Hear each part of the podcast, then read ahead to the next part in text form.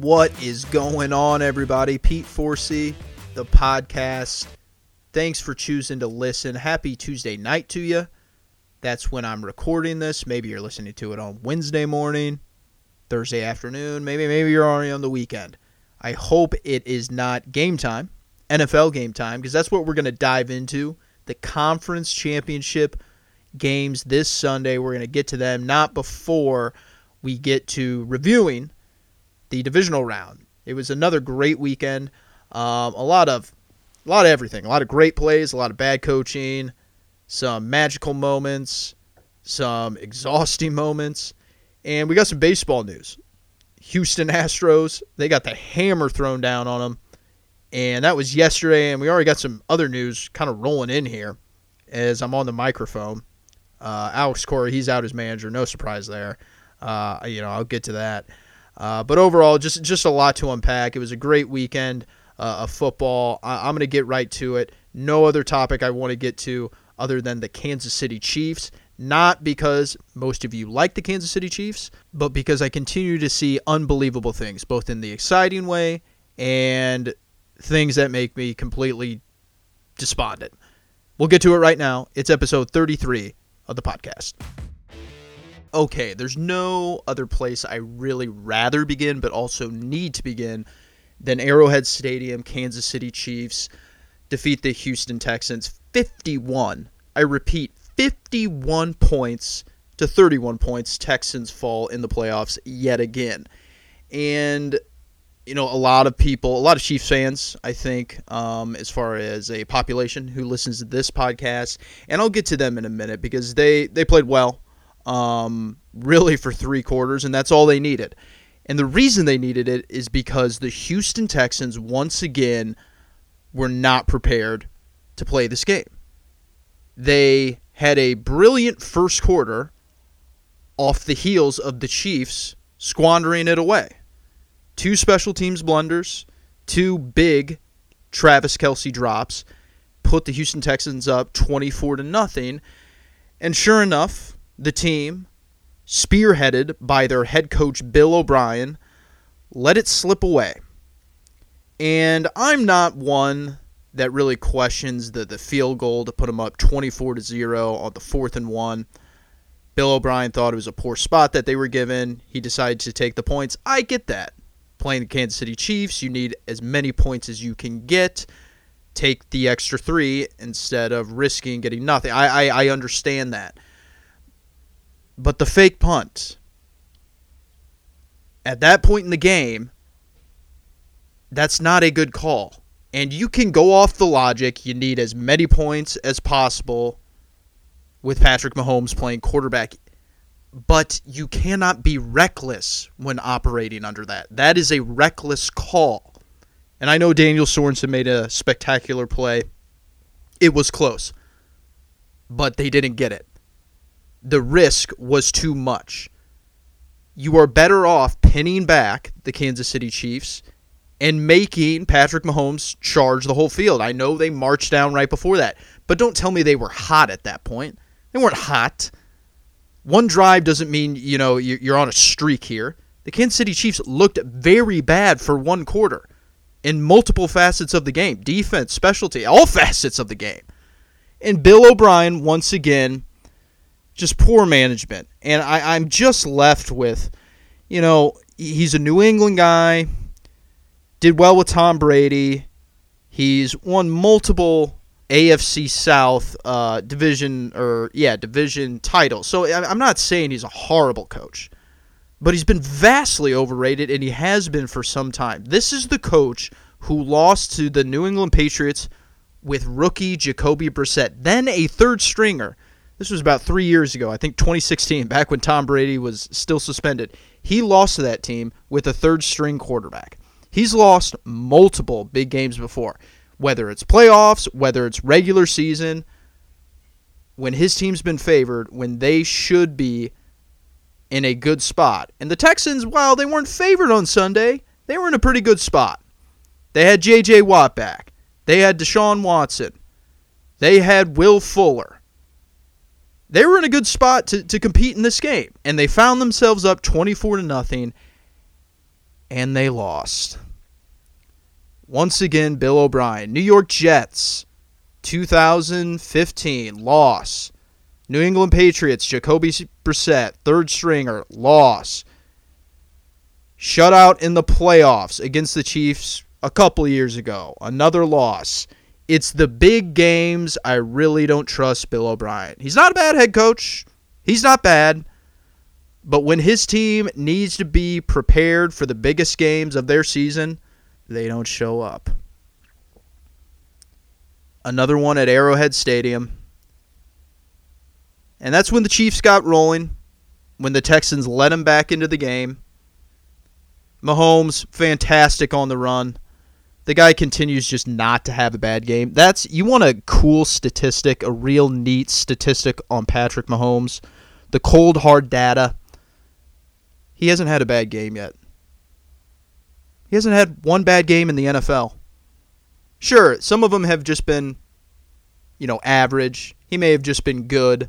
He certainly has had some great, exceptional games. The guy really hasn't had a clunker yet. It's amazing. I, I haven't seen a quarterback over a two year span just not have one where you say, gosh, he, he really cost him. I can't find one yet. And for that reason, coming up big in three quarters along with the rest of the offense, Travis Kelce, 10, catches for 134 yards, touchdown. Uh, they scored 50 points in three quarters. Uh, they're dangerous. I'll get to them in a minute, but the real takeaway is here Houston Texans, you officially have a problem at the head coaching spot. Keeping it on the playoffs from the previous weekend, the wild card round, or excuse me, the divisional round. The night before, the Titans took on the Ravens in Baltimore, and they took down the MVP, and they took down the pretty great Baltimore Ravens defense. The Titans won the football game, and that was a game Saturday night. I was watching that one. I really couldn't believe what I was watching. Uh, I'm, I'm past the point now. The Titans have won two playoff games, winning in a very vanilla way. I'm past the point now saying it can't happen. It's happened twice now. So I won't say that going forward. I'll get to the future games, like I mentioned down the line here in the podcast. But the big takeaway from this one is that despite throwing the ball 14 times, Ryan Tannehill completed 50% of his passes for 88 yards, and the Titans won the football game.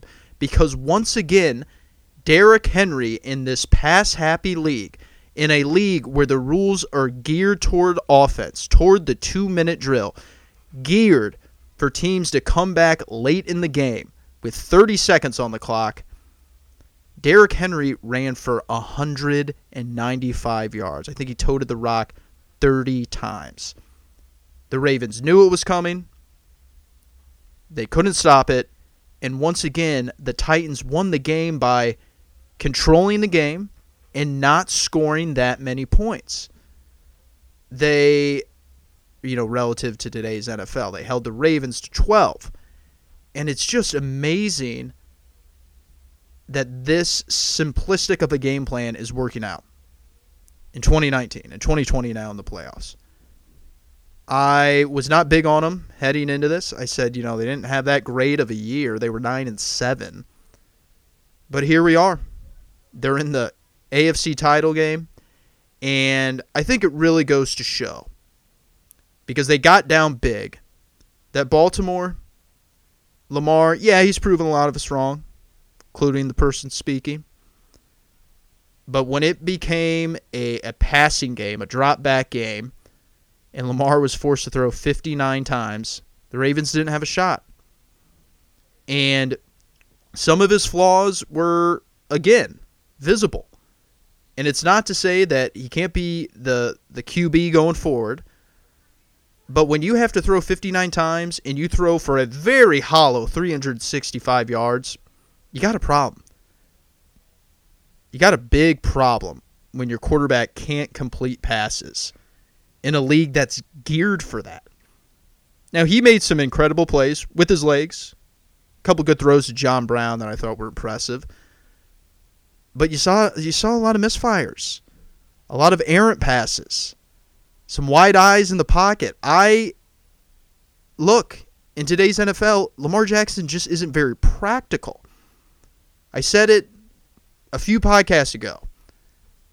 While he while it is effective, while the Baltimore Ravens plan during the 2019 season was effective, they had all the personnel to do it. And good for them.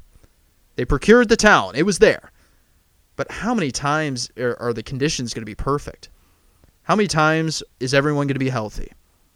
Have three all pro offensive linemen, two stud running backs, couple stud wide receivers, three tight ends that are viable in the passing game. You're not going to have that all the time. So here, they were forced to play in a different way, and they couldn't get it done. Credit to the Titans. I, uh, you know, I didn't think they could do it, but it's happened twice now. At this point in time, I will not be able to say it cannot happen. So we'll keep it on the other Saturday game, the earlier game, the one out in Santa Clara, California. Good to see playoff football back with the San Francisco 49ers. I always thought they had one of the better uniforms of football the cherry red jerseys, caramel brown pants, cool decal on the helmet. Just uh, a neat setting. And I know it's not candlestick, but I just thought, you know, looked like a nice brisk California afternoon. It was fun to see that again. And the Minnesota Vikings came to town. I bet on them. Uh, not actual bet, but I just bet on them to win. I thought they would. I thought they would get out to that lead. Kirk Cousins would play from in front, be able to run the football effectively, use play action, be conservative, and just control the game. And they didn't you know, he made a couple of really good throws. He had one really good drive where he threw three beautiful passes, three dimes. But in the end, San Francisco was the more balanced team, and their defense just looked nasty. Just some dudes flying around. Richard Sherman, revitalized, looks young. Uh, Jaquiski Tartt, another great defender. Fred Warner, um, defensive lineman. Nick Bosa. I mean, he might. He's probably better than his brother Joey. I mean, he's had a fantastic rookie season. I was really confused when he was like down on the ground and then he got up screaming, uh, you know, just very joyful. I was I was confused at the time, wondering is he actually hurt? Was he trying to kill time off the clock because it was a fourth down? It didn't quite make sense to me, but you know, this game was pretty just it was pretty simple. Tevin Coleman, 22 carries, 105 yards. San Francisco could just play multiple ways. They exposed uh, the holes of the Minnesota defense uh, because they had more talent. They had more talent to spread around. In Minnesota, they just thought they could run on San Francisco, and they were tougher. Niners defense was just tougher. And Robert Saleh, it, you know, I know Richard Sherman said it after the game. He can't believe that he didn't get the Cleveland job. The guy's going to be a head coach someday. Uh, he, he's coaching a scheme that that's pretty uh, you know, pretty sophisticated. They play a hybrid defense between a 4-3 and a 3-4 and they're playing about five different coverages. And it's pretty neat stuff just based off the youthfulness of the roster that he's got to playing that hard and they're one game from the Super Bowl. And they got to go through Aaron Rodgers, very seasoned quarterback, and a Green Bay team that just, you know, they won't lose. They've won 14 games. So, uh, you know, San Francisco, I think this. I'm not going to say it was an easy win for them, but once they noticed that Minnesota just thought they could, you know, rush Dalvin Cook to the conference championship game, they said, "Really? Like that? That's how you're going to beat us? We'll we'll just continue to spread it around, take what you're giving us, and we'll take the points, and you know we'll march on to next week." And that's what the Niners did, and Minnesota they're going home once again because they were not versatile enough. Okay, get into the last game here. It was at Lambeau Field, historic Lambeau Field in Green Bay, Wisconsin. The Packers take down the Hawks 28 to 25, I believe it was. It's now been a couple days. Uh, but this game really went about as I expected. I thought the Packers would play a very simplistic game plan, take conservative uh, a, a conservative amount of risk in the football game as far as deep shots to Davante Adams. He had a spectacular game. Uh, and that's exactly what they did. They ran the football plenty enough and really just forced the Hawks to get back into the game. And that's what they did because they got that MVP, not this year. Probably should have won it if you're asking me.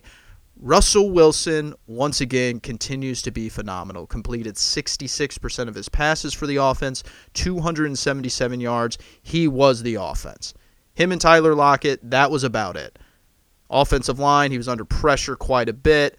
Uh, who else do you have? Uh, the Hollister guy from New England. He's improved a little bit, but he's not good. They just, they had nothing.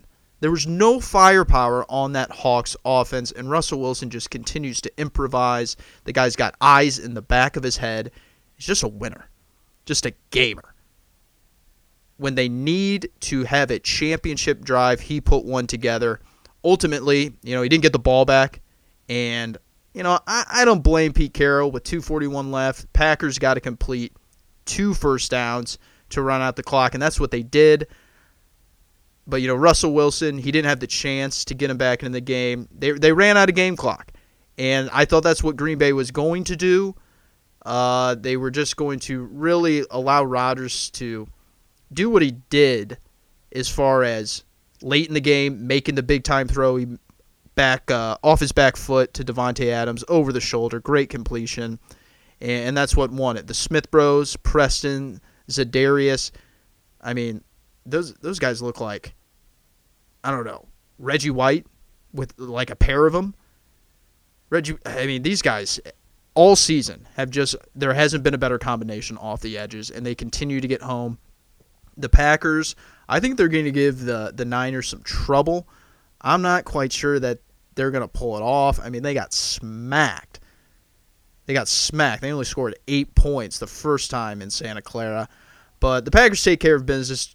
Hawks ran out of gas. This one was real simple. We got a nice NFC showdown.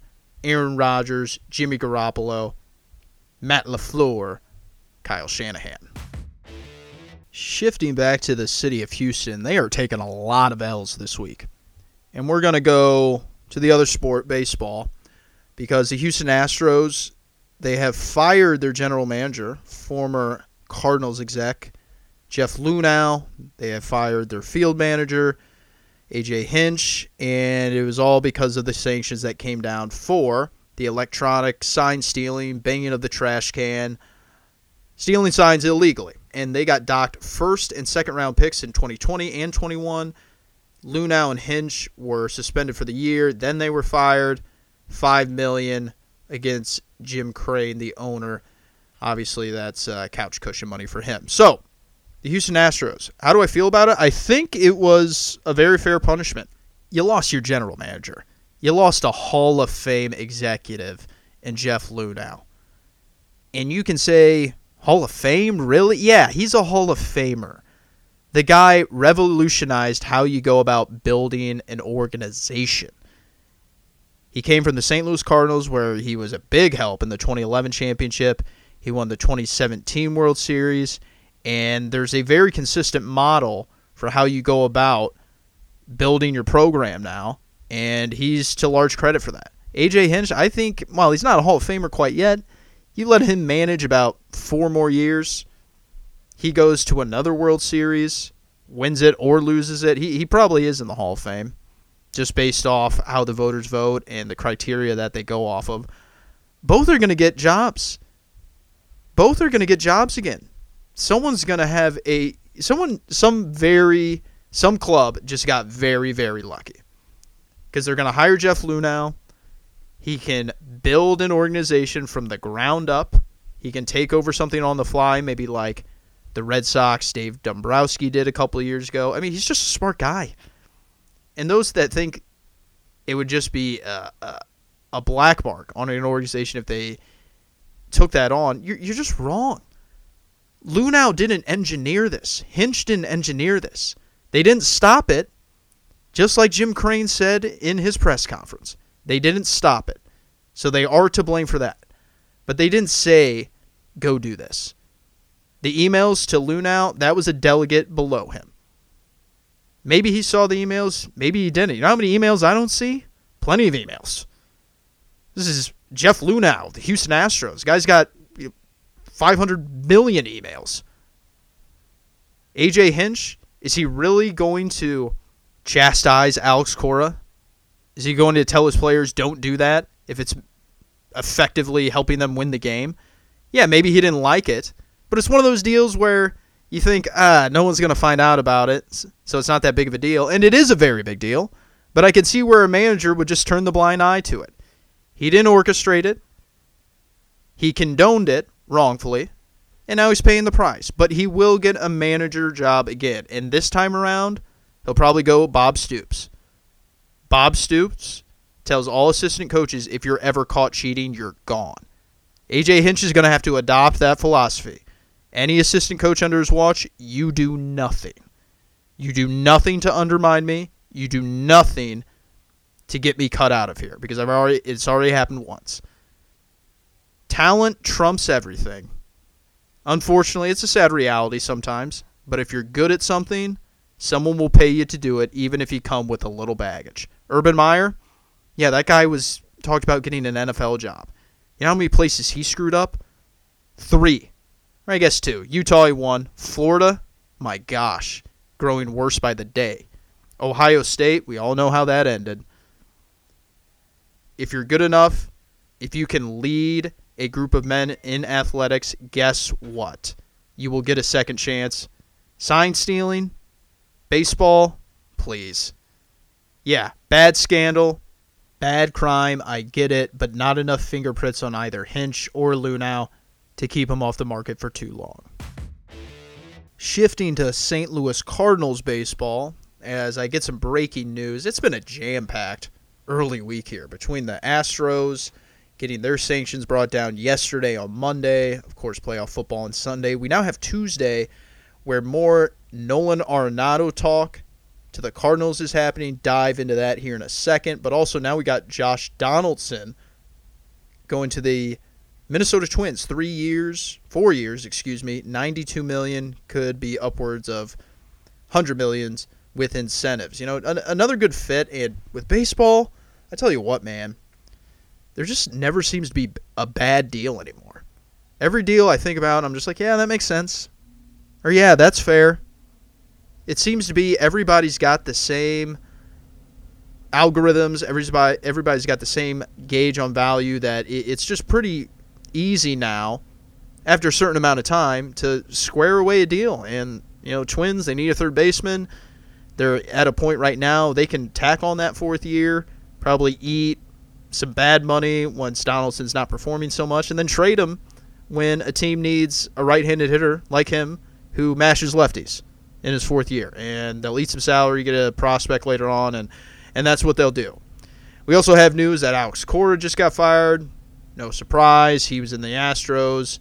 Um, report kind of spearheaded the whole deal as one of the lone coaches in that situation. And yeah, if you're Boston, it's it just kind of makes sense. He's going to get suspended anyway. Why not find a coach uh, so that way you don't derail the entire 2020 season? You're not like the Astros. They had Joe Espada, good bench coach who interviewed for a whole lot of jobs this past season, but ultimately returned to Houston. Uh, they kind of had a, a, nice contingency plan in place. Um, you know, serendipitously. So Boston gets a jump on their head start. But the, the real topic here St. Louis Cardinals, Nolan Arenado. It's gaining some legs. It went from preliminary talks, the early stages of things, to now they're actually discussing names. Maybe Nolan for Nolan, Nolan Gorman for Nolan Arenado, third base for third base, plus a couple of other players. And if I'm the Cardinals, I, I mean, there are a lot of variables here. The no trade clause with Nolan Arenado. Maybe you only have him for two years. Might have to tackle on some extra cash. I try and get this done though. I really do. Nolan Arenado. I, I, I know that there is some worry between his home and road splits. He's about a 20% above average player on the road compared to about uh, near 40% at Coors Field. The issue that I have with worrying about the road splits. The road splits aren't necessarily indicative of the player that he is. We all know that you hit better in Coors Field. We get that. But what is not talked about enough is that playing in Coors Field affects how you play on the road. Because physically, you have to adjust and mentally. When you play at Coors Field, the ball moves differently. So then when you go on the road, it takes time to adjust. Your body feels a different way. You recover slower coming from altitude to here, to normal altitude. The ball moves in a different way, it moves faster.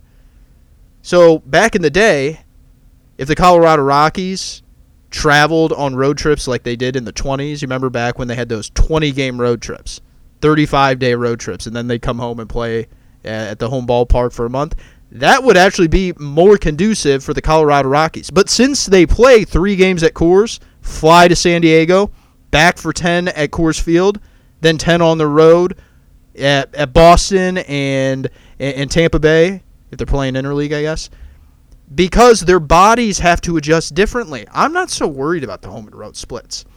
I think Nolan Arenado, known very well for taking care of his body, very, very meticulous, knowing that he does play in Colorado. I think once you put him on a routine, on a schedule where he's playing in St. Louis, you're going to see that his away splits are actually going to improve. And maybe he's not going to be 40% better than average, but maybe he's going to be 32% better than average, 33, 34% better than average. I think he'll still be close to that 40 home run guy. I think you try and make this happen if you're St. Louis. Obviously, everything's relative. We could chalk up deals all we want. If it's Nolan Gorman, Dakota Hudson, Matt Carpenter, psh, in a heartbeat. In a heartbeat. You're telling me I get a known third base prospect who's a stud, and then I have to give up the 20 year old who, yeah, he's ripping up the minor leagues, but I don't know. He's 20. Yeah, give me the guy now. I'll take Nolan Arenado. I'm not worried about the home and road splits, not one bit. Mash is at home. The home conditions affect how they play on the road. Nolan Arenado playing for a winner, playing inspired baseball. St. Louis Cardinals, you can improve your club.